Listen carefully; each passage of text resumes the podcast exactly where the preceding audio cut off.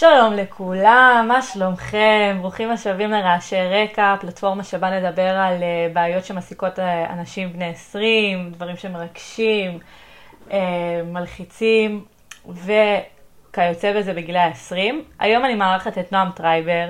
נועם טרייבר הוא בן 25, בעל קורס הדיגיטלי לעריכת וידאו הכי מצליח בארץ. הוא מפיק ועורך סרטים בכל העולם. והיום אנחנו נדבר בעצם על, אה, על הגשמת חלומות, על הגשמה עצמית. נועם, תספר לנו קצת על עצמך. היי, hey, מה קורה? קודם כל, תודה על ההזמנה, יהיה כיף. אה, אז אני נועם, אני בן 25, אני מטייל בעולם בשלוש שנים האחרונות. אה, כל מיני טיולים מעניינים, ו... אה, בין היתר גם יש לי אה, חברה בעם שאני מנהל, שיש לי קורס דיגיטלי שאני מלמד את כל עולם עריכת הוידאו אה, וגם את הצד העסקי שמאחורי זה, וגם כן עושה הפקות ללקוחות, לעצמי, ומתי התחלת עם כל זה? דוקומנטרי. כן, אז אה, התחלתי באיזה גיל 13, אה, תמיד רציתי לדעת כזה איך עושים את ה... דברים שאני רואה ביוטיוב בעיקר, ובטלוויזיה, ואפקטים וסרטים. אה, וזה נבע כזה מזה שאני אהבתי לספר סיפורים בצורה מסוימת. אה, אז התחלתי ללמוד ביוטיוב, בקורסים, בחברים שידעו, שלמדתי מהם. אה, וביקשתי מההורים שלי לקנות לי איזה מצלמת סוני כזאת פשוטה. אה, והתחלתי לצלם סרטונים אה, סופר מביכים עם חברים אה, מאחורי הבית שלנו, ואני במקור מיישוב שנקרא שמשית בעמק יזרעאל. ועשיתי, העליתי הכל ליוטיוב, למדתי לערוך כל מיני דברים מביכים, הארי פוטר בחיים האמיתיים, סרטוני אקשן, עניינים. עדיין זה ביוטיוב דרך אגב, כדי לזכור את הדרך. זהו, ועם השנים זה התקדם, התחלתי לעשות... אה, סרטוני בר מצווה ללקוחות, כזה מהיישוב וכאלה, ואמרתי, וואו, פתאום אני מרוויח מזה כסף. אה, עוד אז שהייתי איזה בן 15-16, אה, פתאום להרוויח 500 שקל מכמה שעות עבודה על סרט בר מצווה, זה היה מטורף. וזה הביא לי ביטחון, אז התחלתי יותר ליצור ולשפר את הידע שלי והדברים שאני מייצר. אחרי זה התגייסתי, הייתי ארבע שנים בצבא. אה, שקצת שם זה עצר, למרות שגם תוך כדי עשיתי כזה סרטוני וואסאח וכאלה, כי אני מכור לי לעשות סרטונים. זהו, וכשהשתחררתי ב-2019, אה, אז אה, בעצם נכנסתי לזה יותר ברצינות, פתחתי עוסק פטור עם עוד חבר, ובעצם התחלנו ברעיון הזה של ליצור קורס דיגיטלי שמלמד עריכה. אז לא הבנתי בזה שום דבר, בכלל לא, כאילו לא ידענו מה אנחנו עושים, גם מבחינת האופן בו אני מלמד, גם מבחינת השיווק והמכירות וכולי. אבל אה, כן, יצרנו משהו שעבדנו עליו איזה שנה, הוא נכשל לגמרי, אה, גם פירקנו את השותפות בשלב מסוים, אבל אה, למדתי מזה הרבה. זהו, אחרי זה טסתי לטיול של, כזה טיול אחרי צבא, בדרום אמריקה. טסתי לפרו עם עוד חבר טוב מהצבא. ושם כזה ממש אה, טיילנו, וכן, תכננתי כזה לטוס לאיזה חצי שנה, ואחרי זה לחזור, אה, חשבתי שאני אעשה אולי תואר בקולנוע, אה, בישראל או ב... בלוס אנג'לס, זה היה חלום. תוך כדי הטיול ממש התאהבתי בלי קשר בדרום אמריקה וצילמתי שם כל מיני תרבויות וכאלה ומפה לשם התפצלתי מהחבר אחרי איזה שלושה חודשים והתחלתי לטייל לבד פעם ראשונה בחיים. שזה חוויה מדהימה ממש, אה, ששינתה לי כזה את כל החיים וההסתכלות עליהם בהרבה מובנים. אה, זהו, ואז אה, בשלב מסוים התחילה הקורונה, וסגרו כל מיני דברים, כולם היו בטיסות פאניקה האלה. אני לא כזה קניתי את זה ואמרתי, יאללה, נשאר בקורונה בברזיל, וחייתי באיזה מקום שנקרא צ'פדה דיאמנצ'ינו, שזה איזה שמורת טבע כזאת, שיש שם כל מיני כפרים, היה מגניב. אה, ושם התחלתי לעבוד על אה, גרסה חדשה אה, לקורס, גרסה שנייה שלו בעצם. כי גם כי היה סגר ולא היה לי כל כך מה לעשות, וגם כי ממש רציתי כבר לחזור לצד העסקי, וגם להרוויח כסף, כי טיילתי כבר על כל הכסף שעשיתי מהצבא. זהו, אז אה, צילם, לא היה לי שם ממש ציוד, הייתי ממש אה, בקושי עם ציוד, אז צילמתי קורס גם יחסית חובבני, אה, ופרסמתי אותו והשקעתי בלבנות אתר וכאלה, אבל עדיין לא הבנתי כלום בשיווק ומכירות, שזה חשוב לא פחות אם לא יותר מהמוצר עצמו, כנראה שיותר.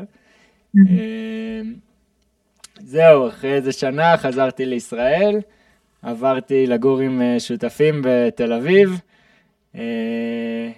גרתי איתם ככה איזה אה, לא יודע, שמונה חודשים, תוך כדי אמרתי, טוב, חזרתי עכשיו, זו ההזדמנות האחרונה שלי, כבר אני שנתיים מתעסק בקורס הזה, אה, בוא נעשה את זה עכשיו הכי טוב שאני יכול. אה, אז באמת למדתי שיווק ומכירות, והבאתי ציוד הרבה יותר מקצועי, ותאורה וסאונד איכותי, וצילמתי קורס באמת שאני גאה בו. וזהו, ופתאום זה התחיל לעבוד, אנשים קנו.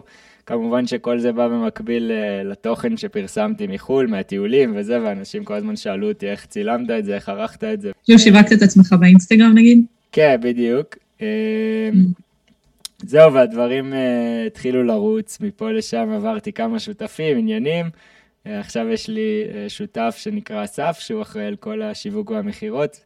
אנחנו עובדים ביחד על בסיס יומי, והקורס נהיה ממש ענקי, גם מבחינת התוכן שיש בו וגם מבחינת הקהילה, יש כבר מעל 1,500 תלמידים מכל הארץ, אה, שממש אה, כבר הרבה מהם שסיימו את הקורס עובדים בזה ומרוויחים כסף, חלק מטיילים מהעולם, חלק החליטו לפרוש מהעבודה הקודמת שלהם ולהתעסק עכשיו וואו. בעריכה. אה, יש לי גם קורס הרחבה שמלמד על צילום, יש כאלה שלא רצו רק עריכה, רצו גם ללמוד לצלם. אז זה ממש כיף, וכן, זה רק ההתחלה, רק התחלנו. אז אתה בעצם עוזר לעוד אנשים להגשים חלומות. אפשר להגיד, כן. והיה לך, היה קל לסביבה שלך לקבל את זה שהתחלת לעשות את מה שאתה עושה? כאילו למשפחה, לחברים? אני מניח שבהתחלה לא, אה, בגלל שכן, ההורים שלי, אני מניח, רצו שאני אעשה תואר, אה, זה גם מה שכל הסביבה עושה. אה, כן. והם כאילו אמרו, טוב, סבבה, אתה עושה סרטונים, אבל מה יהיה לטווח הרחוק? אמ, וכן, כאילו, האמת זה הפתיע אותי, בעיקר אימא שלי נראה לי, רצתה שאני אעשה תואר, אבל uh, שהיא כזה הכי רוחניקית וכאלה, אבל uh, בכל מקרה, uh, ברגע שהתחלתי להרוויח uh, סכומים יפים של כסף והם ראו את הדברים שיצרתי, אז uh, הם הפסיקו לחשוב ככה ושינו את דעתם. Uh, לגבי הסביבה אותו דבר, החברים מהצבא וכולי, uh, כולם כאילו עושים את המסלול הזה של... אה, בית ספר, צבא, אה, טיול של חצי שנה ואז תואר, אה, מה שרוב האנשים עושים. אז כן, מי שעושה את זה מרגיש שגם מי שסביבו צריך לעשות את זה כדי שהוא ירגיש בטוח עם עצמו. להרגיש, להרגיש טוב לגבי עצמו, כן. כן, וגם ככה כאילו תוכנתנו במערכת החינוך ואיך שכל העולם עובד. ואני בשלב מסוים הבנתי דבר פשוט, בדיוק כמו שאני מוכר בית ספר לעריכת וידאו וקורסים דיגיטליים, אוניברסיטה זה עסק לכל דבר. אה, זה עסק שרוצה שתהיה בו כמה שיותר זמן ותשלם לו כמה שיותר כסף, והוא מוכר לך את החלום הזה של דבר שנקרא תואר. ש... הוא מוכר את זה רק לנו, הוא מוכר את זה לכל העולם. כאילו, כל העניין עם לימודי תואר זה, זה משהו שהוא כביכול אה, must מכל כך הרבה מדינות. ויש אולי ארבעה מקצועות ותחומים שדורשים תואר באמת, שזה רפואה, אה, ראיית אה, חשבון, עורך דין ודברים בסגנון הזה. חוץ מזה, כמעט כל המקצועות היום, זה שאתה חושב שאתה צריך תואר, זה נטו אשליה שתכנתו לך בראש, ומעבר לזה, דברים אפילו כמו מנהל עסקים ודברים כאלה, או דברים אומנותיים, כמו אה, קולנוע ועריכה וכולי. אה, בסוף הרבה מהמרצים שמלמדים שם, זה אנשים שרק יודעים את התיאוריה ולא בעצמם עשו את זה. איך מישהו שמלמד מנהל עסקים לא ניהל חברה גדולה בעצמו, זה לא הגיוני. אה, ו- כן. ואז בסוף אנשים יוצאים משם בלי פרקטיקה. עכשיו, כן אני אגיד שאני לא איזה מתנגד לתואר, מי שחושב שזה מה שנכון בשבילו, וזה המקום שלו, אה, שהוא צריך את המסגרת הזאת, ו- ושמה...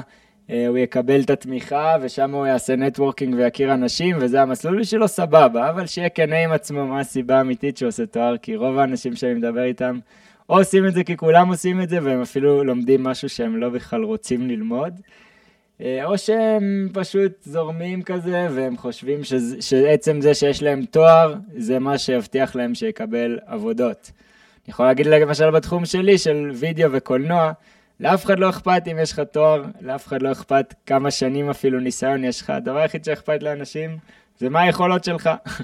מה התיק עבודות שלך בעצם? אנשים ישאלו אותך, תראה לי תיק עבודות, כי הם רוצים לדעת מה אתה מסוגל לייצר להם. אני יכולה להגיד לך שאני זוכרת שכשהייתי ילדה קטנה אז היה לי יצירתיות, אני זוכרת שהייתי חושבת על דברים והייתי כאילו יושבת, יכולה לשבת מול, מול קיר שעות לבהות ופשוט לחשוב על, על מלא דברים יצירתיים.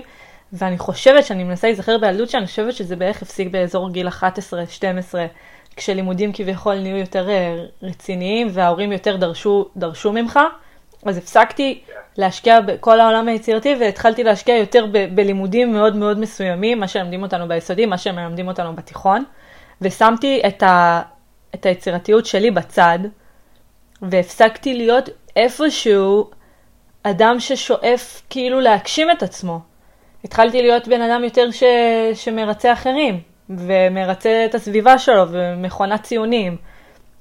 ואני כאילו מאוד, אה, מאוד קל, במרכאות, ללכת למקום הנוח הזה של, כמו שאמרת, לימודים, אה, צבא, טיול אחרי צבא, אה, ואז עוד פעם תואר, כי זה מאוד מאוד קל ומסודר, אבל זה בדיוק כמו שזה קל ומסודר, זה פשוט מגביל אותנו ומכניס אותנו עוד פעם לתוך מסגרת ומונע מאיתנו לפתח את עצמנו בצורה יצירתית.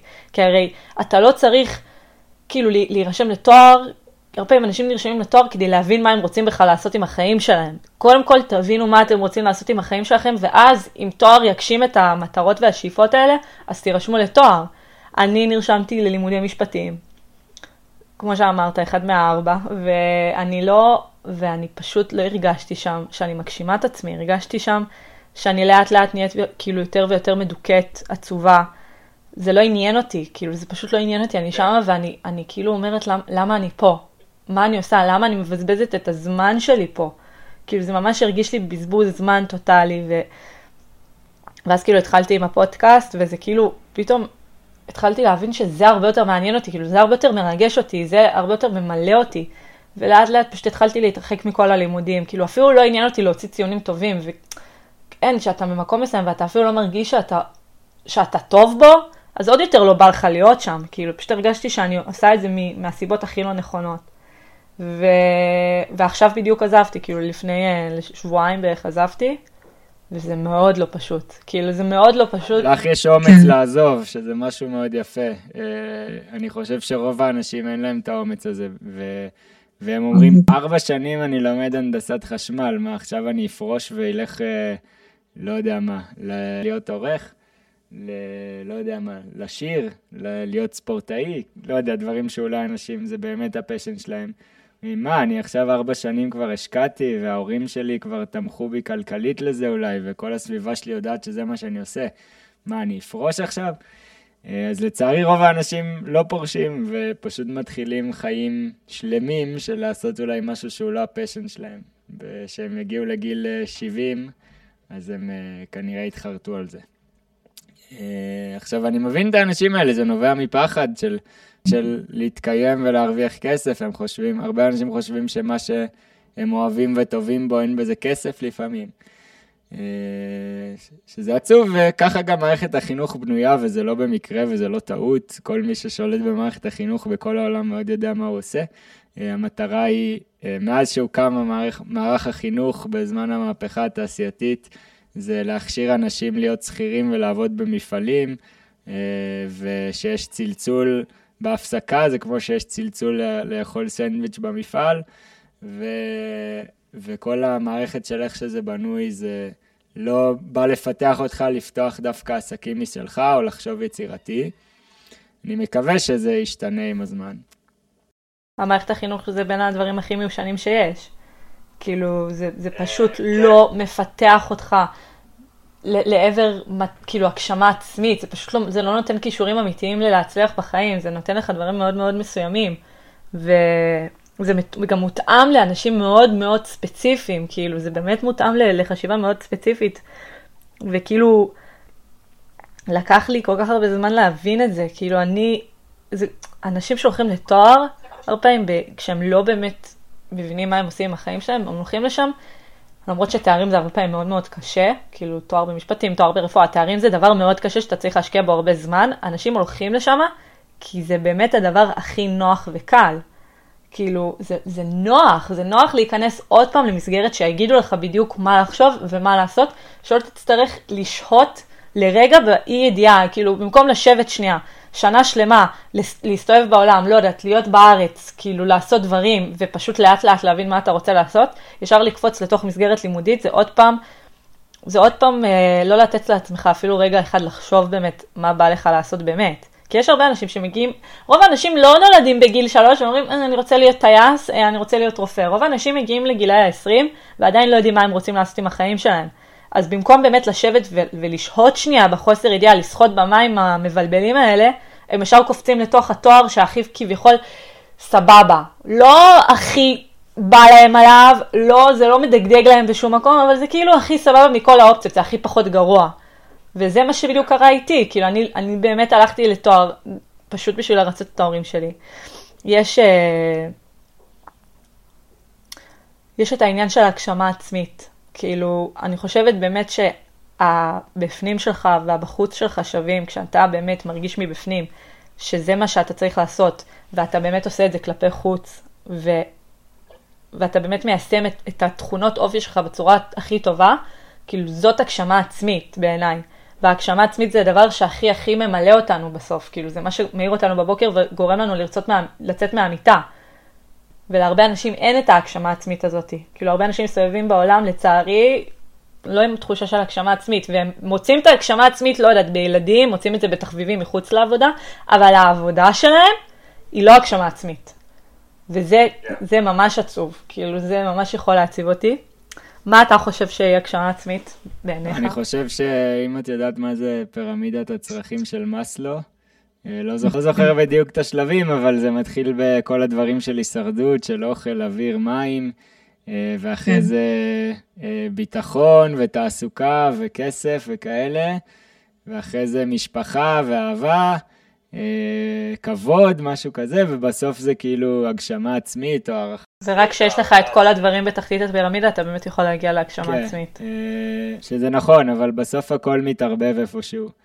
אה, כי אני חושב שברגע שאתה לוקח את התחום בחיים שאתה לא מתחבר אליו, ואתה לא אוהב, אתה מונע מפחדים, בין אם זה הפחד ממה אחרים יחשבו עליך, הפחד מכישלון, הפחד מהצלחה, הפחד ממוות, שזה הפחדים הכי חזקים באנושות, אז זה משפיע בסוף על כל דבר בחיים שלך, זה ישפיע על הדבר הכי למטה בפירמידה, שזה הבריאות שלך, כי בריאות נפשית משפיעה מאוד על הבריאות הפיזית. ברגע שאתה ביום-יום שלך לא רוצה לקום מהמיטה בבוקר, אין לך פשן, אין לך רעב לעשות את מה שאתה עושה, אתה לא יצירתי, אתה לא עובד עם אנשים שמעניינים אותך, אתה לא לומד, ואתה רק עושה, רק אתה במוד הישרדות של אה, אה, לסגור את החודש בהכנסה, או לא משנה באיזה מוד הישרדות אתה. אז אתה נהיה במצב שמשפיע לך על כל האספקטים בחיים, בין אם זה הבריאות, בין אם זה הבן זוג או בת זוג שתבחר, בין אם זה איך שתחנך את הילדים שלך, בין אם איך שהסביבה תתפוס אותך, אה, אז זה משפיע על הכל. אז כאילו לעשות את מה שאתה אוהב זה לא איזה, אה, לאו דווקא משהו אולי שצריך לעשות, ואם יום אחד יהיה לי זמן אני אעשה את מה שאני אוהב, לא, זה משהו שהוא הכרחי. אה, mm-hmm. מעבר לזה, אני מאמין גם שזה לא איזה קלישאה, ואם אתה מבין אה, לעשות טוב את מה שאתה אוהב, מעבר לזה מבין את עולם העסקים והשיווק והמכירות ואיך לדבר עם אנשים, אז אתה יכול להפוך לא משנה איזה תחום להכנסה הרבה יותר גדולה בלי תקרת שכר ממה שהיית אם היית רוצה להיות שכיר. לא שאני נגד mm-hmm. להיות שכיר, מי שאוהב את המסגרת הזאת והקביעות הזאת ו- ולדעת אה, בדיוק ויגידו לו מה לעשות, אין בעיה. אבל יש הרבה אנשים שעושים את זה כברירת מחדל. אה, בכל מקרה, מבחינתי הגשמה עצמית זה לקום בבוקר ולעשות את מה שאתה אוהב, ליצור דברים חדשים, אה, לטייל, אה, אולי למי שזה מתאים לו, ואני חושב שזה רוב האנשים בשלב מסוים להקים משפחה ולחנך ילדים, וכן, זה סך הכל. פשוט כזה להרגיש אנרגיות ו... ושמחה לקום בבוקר, ומעבר לזה זה גם הרבה משמעת, כי אם אני אהיה מונע נטו אם קמתי שמח או עצוב, או איך אה, זה אמר לי או זאת אמרה לי, אז אני אהיה מונע נטו ממוטיבציה, ומוטיבציה זה משהו בא וחולף, זה גם, בסוף כל מה שעשיתי זה בעיקר בעזרת משמעת של לא משנה מה, אני יודע מה אני עושה ואני מתקדם, וזה גם מה שגורם לי להרגיש טוב בסוף. ואתה חושב שאתה מגשים את עצמך? אה, כן, אני חושב שרק התחלתי וזה תהליך. אה, אני משתדל אה, באמת לעשות מה שאני אוהב, אני שולט באיפה אני אהיה גיאוגרפית, בכמה אני ארוויח, עם מי אני אעבוד, מה אני אעבוד. אז אני משתדל בתחום הזה כמה שיותר, וב... כן, וגם בתחומים שהם לא פיזיים בעולם הרוחני יותר, גם כן להתפתח וללמוד. אה, ולהיות אה, נוכח ברגע כמה שאפשר. עכשיו שאתה כביכול כאילו מצליח, איך הסביבה שלך עכשיו פתאום מקבלת את זה לעומת כשהתחלת את זה? אה, כשאתה מתחיל יש עליך יותר כזה אולי בדיחות וכאלה, ומתי, טוב, מתי תפרוש לתואר וכאלה. או שאנשים לא מאמינים בך, ושאתה מצליח פתאום אנשים אומרים שאתה היית החבר הכי טוב שלהם. ו... פתאום הם רוצים לדבר איתך, פתאום כן, פתאום הם צריכים כן. אותך.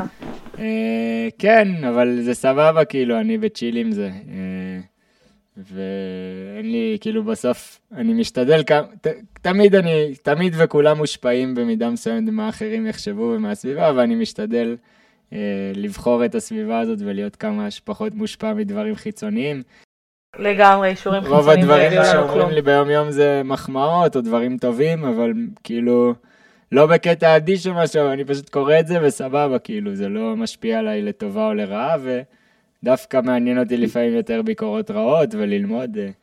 אתה לא צריך את האישורים החיצוניים האלה, כי אתה כבר אישרת לעצמך מבפנים, כאילו, ברגע שאנחנו באמת אוהבים את עצמנו, או אישרנו לעצמנו שאנחנו עושים משהו שהוא טוב, אבל אישור אמיתי, אנחנו כבר לא צריכים את האישור החיצוני הזה מהמשפחה שיגידו לנו, אוקיי, אוקיי, כן, כן, כן, סבבה, כי אתה כבר לא צריך את זה. בגלל זה זה גם לא כל כך מדגדג לך כשאומרים לך, וואי, כל הכבוד, נועם, וואי. כי אתה, אתה אוהב באמת את מה שאתה עושה ואתה גם באמת מאמין בעצמך. אתה לא צריך כבר אמונה של אחרים, אתה מאמין בעצמך. זה הרבה פעמים משהו שחסר לאחרים. אני אגיד לך למה אני אומרת את זה. יש uh, פסיכולוג שקוראים לו קארל רוג'רס, הוא היה פסיכולוג אמריקאי משנות ה-80, הוא היה מאבות הזרם ההומניסטי בפסיכולוגיה, והוא היה בעל השקפה, השקפה ותיאוריה על הגשמה עצמית, שאומרת ככה, אה, הוא ראה הגשמה עצמית ככוח ביולוגי מולד, זאת אומרת שאנחנו נולדים עם זה מהרגע שאנחנו תינוקות, יש לנו כבר הגשמה עצמית. כל, לטענתו כל תינוק מגיע לעולם עם דחף חזק למימוש הפוטנציאל האישי, ודחף זה הוא שעומד בבסיס דחפים ומניעים פסיכולוגיים נוספים.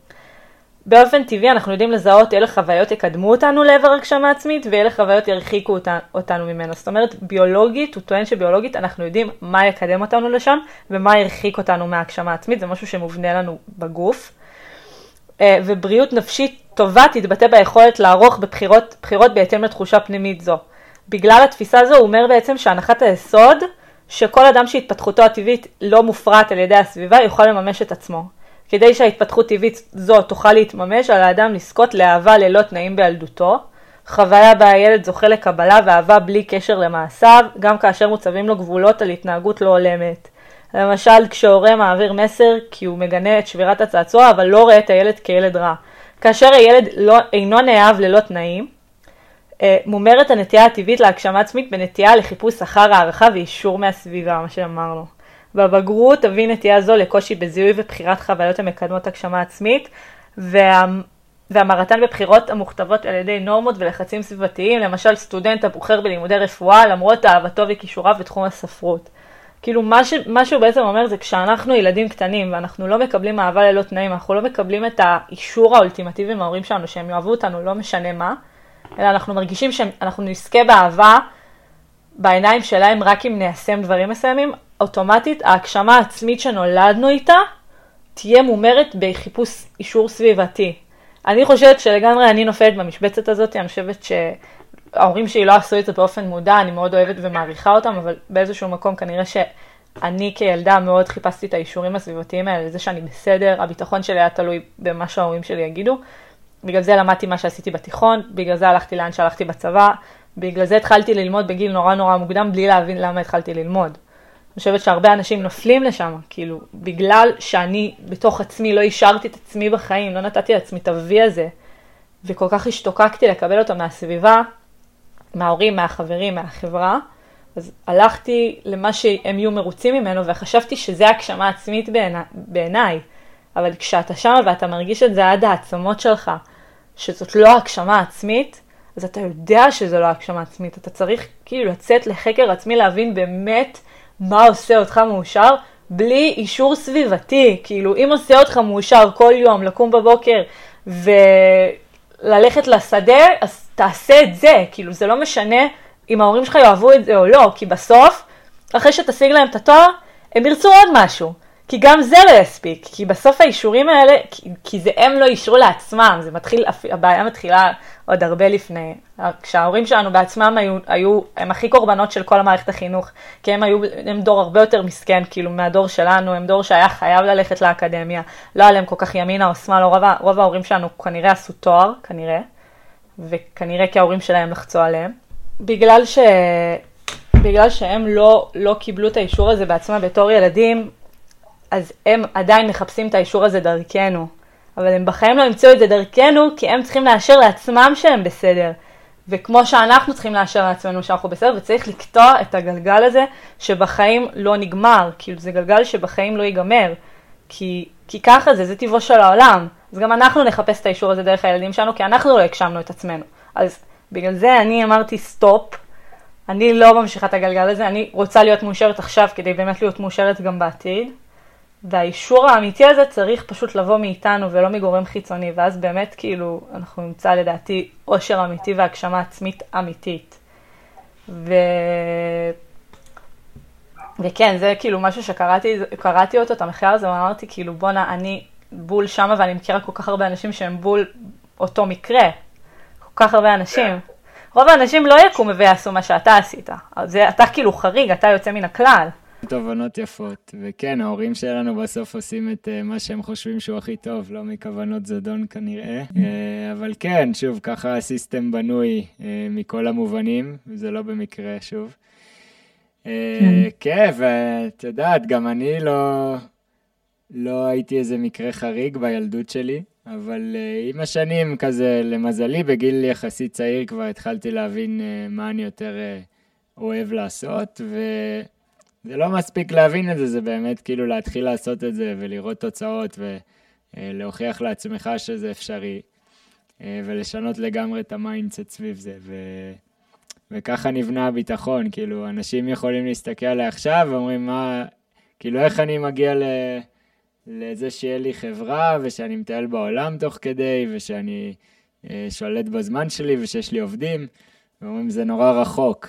גם לי זה נראה נורא רחוק, אבל בסוף עושים את הדברים האלה בצעדים. אה, אה, ויש גם אנשים שיגידו שיפה, אתה ידעת בגיל מוקדם מה אתה אוהב, אבל אני, אין לי מושג מה אני אוהב, אבל זה כי לא מספיק אה, חיפשת, כאילו זה הזוי.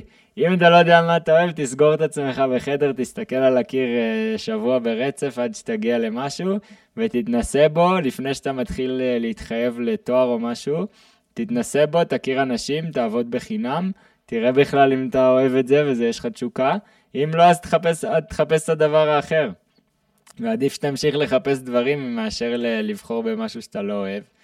וכסף זה גם אשליה, בסוף יש כסף בכל דבר, ואתה יכול ללמוד את כל העולם שמסביב, זה גם ה mindset, גם העולם הפרקטי של לפתח אה, מוצר או שירות ושיווק ומכירות אה, ומשא ומתן. ובעיקר היום אנחנו חיים בתקופה שבערך הכי קל להרוויח בכסף אי פעם בהיסטוריה, אה, בעזרת הרשתות החברתיות, שאתה יכול להגיע לכל בן אדם רלוונטי אליך, אה. עם השירות והמוצר שלך, גם אם זה הדבר הכי שאתה חושב שרק אתה אוהב, וזה, לא יודע מה, לצייר אה, פילים, אז בטוח יש קהל יעד שאתה יכול למצוא שיהיה מוכן ללמוד ממך, או לקנות ממך דברים. אה, וככה כל עסק שקיים היום בעצם, שפותר בעיה או עוזר לאנשים אה, קיים, וכל אחד יכול לעשות את זה לעצמו. אה, ואם מישהו לא מרגיש שיש לו את הכלים, הוא יכול גם ללכת לעבוד במקום שיש לו תשוקה אליו, בתור שכיר, וללמוד איך המקום הזה מתנהל, ולהחליט אם להישאר שם בתור שכיר וטוב לו והוא מאמין בזה, או שהוא לומד ולוקח את הדברים הטובים משם, ומשנה את הדברים הרעים משם, ויוצר משהו בעצמו. אחרי איזה שנה-שנתיים בחברה שהוא עבד בה. וגם עוד משהו שאנחנו חייבים כאילו ללמוד לעשות זה לקחת צ'אנס וריזיקה. כאילו, כדי באמת להגיע לדברים מדהימים, אתה חייב לקחת צ'אנסים מאוד מאוד גדולים. אתה לא יכול להישאר באזור נוחות שלך ועדיין להגיע לדברים מדהימים. כאילו, צריך לקחת באמת אה, קפיצה של אמונה, leap of faith, ופשוט כאילו להבין שאנחנו צריכים לקחת ריזיקות ו- ובאמת לצאת מהאזור נוחות שלנו. ברגע שנוח לנו במקום מסוים, אוטומטית, לא, לא, לא, לא, לא, לא, לא, אני צריך לצאת מפה עכשיו, כאילו, אם זה בחיים החברתיים, אם זה בחיים המקצועיים, אם זה בחיים הזוגיים, זה לא טוב להיות במקום שנוח לך. זה, אני לא אומרת לא להיות בטיולי בטן גב ולא לעשות fun, כאילו, ו... אני לא מתכוונת לזה ככה, אבל ברגע שאתה כבר משתעמם במקום מסוים, ברגע שזה כבר לא מאתגר אותך, אתה צריך למצוא דברים שיאתגרו אותך. אתה צריך לצאת, לצאת פשוט מהאזור נוחות ולקחת את הצ'אנס, ורק ככה באמת מגיעים לדברים מדהימים.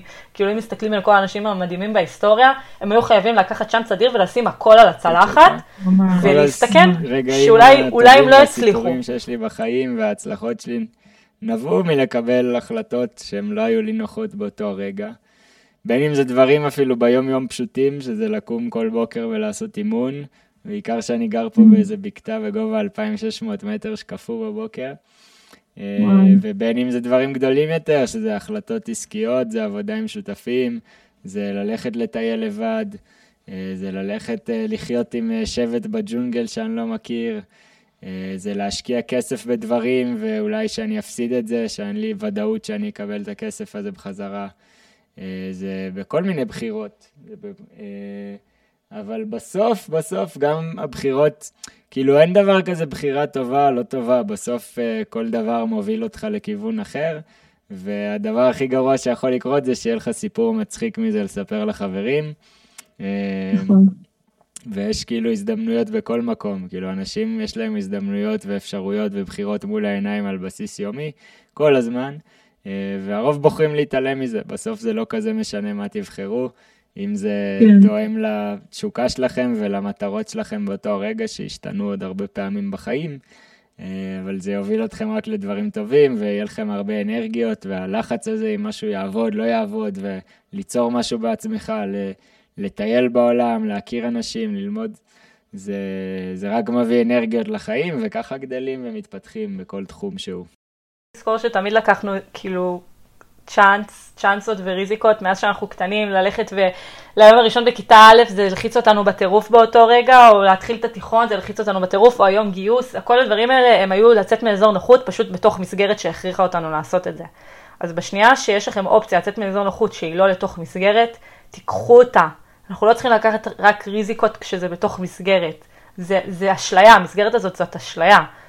תצאו מהמסגרת הזאת, תיקחו ריזיקה אמיתית, ואתם תראו שכאילו אפשר להגיע לדברים מדהימים, ולא צריך מסגרת שתגיד לנו את זה. שוב, אני לא נגד uh, תארים, כאילו מי שפורח בתואר זה, זה מדהים, פשוט אני מכירה כל כך הרבה אנשים שלא, אני מכירה כל כך הרבה אנשים שמדוכאים במסגרת הזאת, וזה פשוט חבל, כי זה רק בראש שלנו, המסגרות האלה הן בראש שלנו, שום דבר לא עוזק אותנו למקום.